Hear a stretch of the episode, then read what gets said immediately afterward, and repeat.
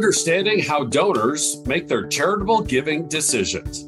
Hi, I'm Bill Stanczykiewicz. This is the first day from the fundraising school, and I'm joined once again by my colleague, Dr. Una Osili. Una is the Associate Dean at the Indiana University Lilly Family School of Philanthropy, as she leads our research team, our international efforts, as well as the Mays Family Institute on diverse philanthropy. And Una, great to have you back with us on the Fundraising Schools podcast. Thank you for having me. I'm delighted to be with all of you today. You know, as we teach for the fundraising school, we know that our alumni meet or exceed their fundraising goals at a rate higher than the national average. And we're convinced that the work of you and your colleagues is a big reason why, because wherever possible, our curriculum is research based, including this research on understanding how donors make giving decisions. What can you tell us about this study and what were some of the findings that really jumped out for you? Well, thank you for uh, giving us this opportunity. As you know, there are close to 2 million nonprofits in the United States. So American households have a number of choices when they make their giving decisions. We went into this research project really to understand how those giving decisions were changing in the wake of a global pandemic, a racial and social justice movement, and also increased economic and financial uncertainty for many households. So when we put it together, there are really four findings that jump out to me. The first one is impact.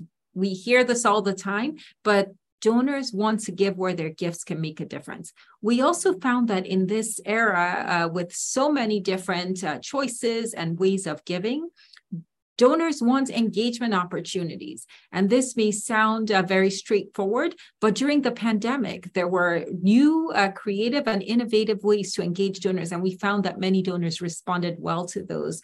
We also found that uh, in this era of financial and maybe economic uncertainty, some donors were prioritizing the causes that really matter to them. So they were maintaining their giving levels for the organizations they really cared about, but they were reducing the number of organizations they support supported. So I think that's an important takeaway.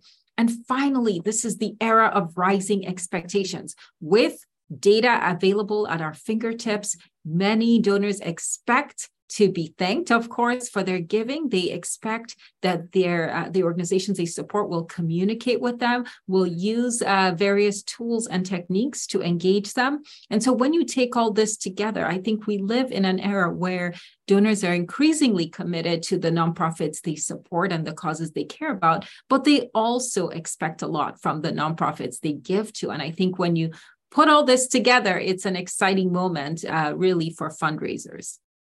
Donors want to see the impact of their giving. They want to have engagement with nonprofits, have relationships with nonprofits, feel that stewardship relationship ongoing with nonprofit organizations that they support. Una, one of the things is, as you know, the worst of the pandemic now is over and all the government agencies have declared an end, even though COVID will stay with us as an illness, of course. We know that the, the world pandemic has been declared to, to a conclusion.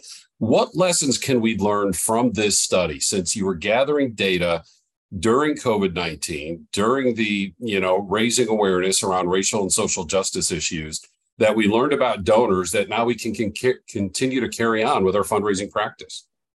I think the big takeaway is really around expectations donors have high expectations. I think we need to emphasize that. In some ways, the pandemic both uh, allowed uh, donors to better understand the nonprofits that they give to, but they also expect transparency, they expect communication. And in this era where data and information is available at the click of a mouse at, on our mobile phones, they also expect that nonprofits will share results with them. And this is a, a takeaway, I think, from COVID and from this era, where going forward, uh, nonprofits can do a lot more to stay engaged with their donors and also make sure that there's that real-time communication. When we think about how those decisions are made uh, certainly that engagement is key and that communication is key but it is in an era of rising expectations. So that's what i would actually say.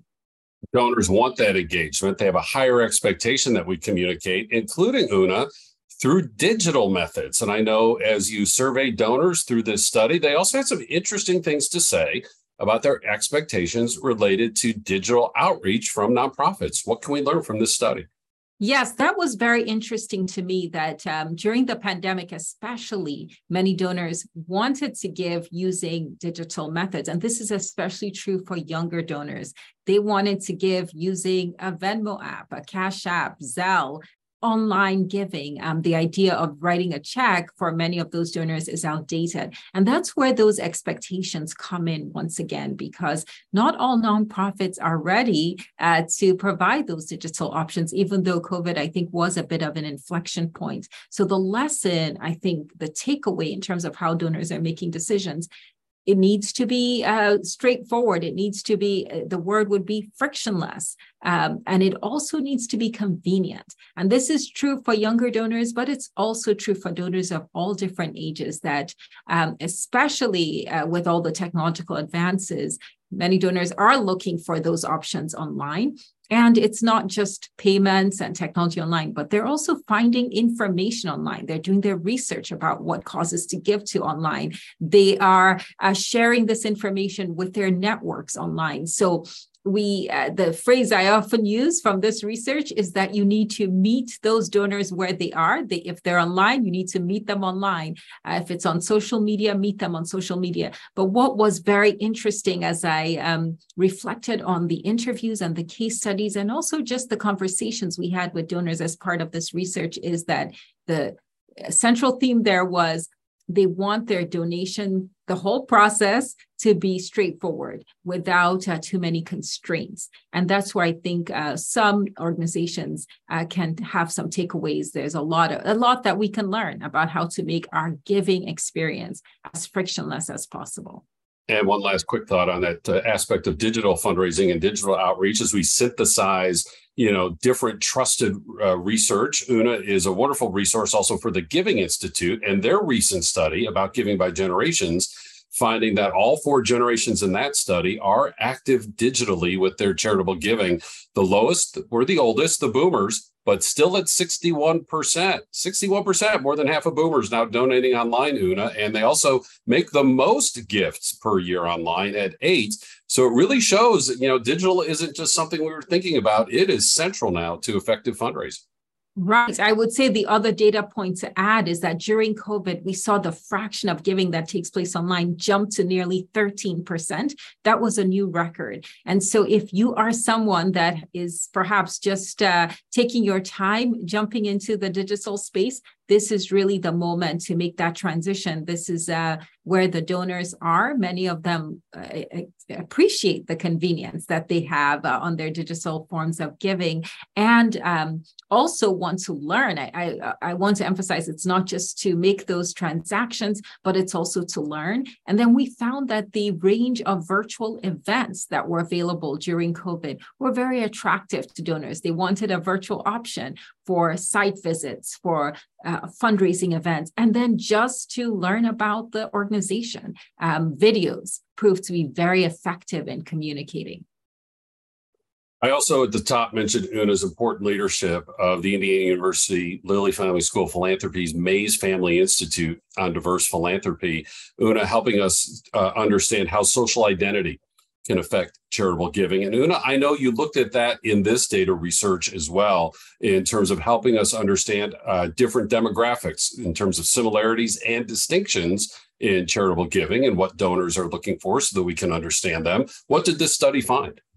Absolutely. I think that is an area that we want to bring more attention to that uh, people's experiences, their racial and ethnic identities, whether they belong to LGBTQ community or just uh, grew up in a different country, speak a different language, all of those facets of their identities inform their giving. But what we also learned through this research is that it's also their values that they bring to the table and uh, the economics of their, their lives. So their income, their wealth, their financial situation, all of that plays out. So it is not only uh, their identities that inform their giving, but perhaps more importantly, the values that they bring. And uh, what we noted in particular with this research is that it's important for fundraisers to understand those donor experiences and those stories and speak the language uh, and the use the terminology that resonates with donors. Uh, the good news here is that we have a wealth of research now from the Lilly Family School of Philanthropy that sheds light on how underrepresented communities give and make giving decisions. But the takeaway is that uh, we also need to understand that regardless of donor backgrounds, generosity is a shared human value. People of all different backgrounds, whether black, white, uh, irrespective of their race, their ethnicity, LGBTQ status, they engage in philanthropy. And that's probably the most important takeaway from the research as well. And other research conducted by Una and her colleagues have shown yes, there are trends. Yes, there are generalities based on demographics, and we need to be very well aware of those as fundraisers. And yet, this study also pointed out to still treat each donor individually to understand their particular personal values. So it's not an either or, but a both and uh, as we look at these data to inform our fundraising practice. Una, thanks again for being with us and, and sharing your expertise. I'm just curious, you know, what final advice might you have for fundraisers on how they can understand how donors are making giving decisions? I would summarize by just saying we need to meet donors where they are.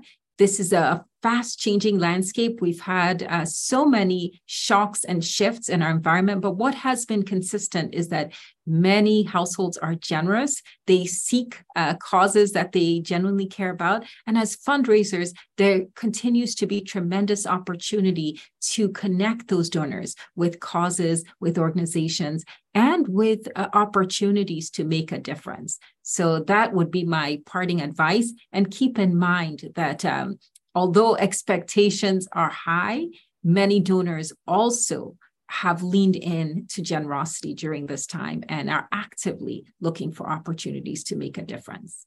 Well, as you can see from Una's considerable expertise, you understand why she has been honored as one of the top 50 leaders in the philanthropic sector. We're so fortunate to have Dr. Una Osili as our Associate Dean at the Indiana University Lilly Family School of Philanthropy, overseeing research as well as our international work and the Mays Family Institute on Diverse Philanthropy.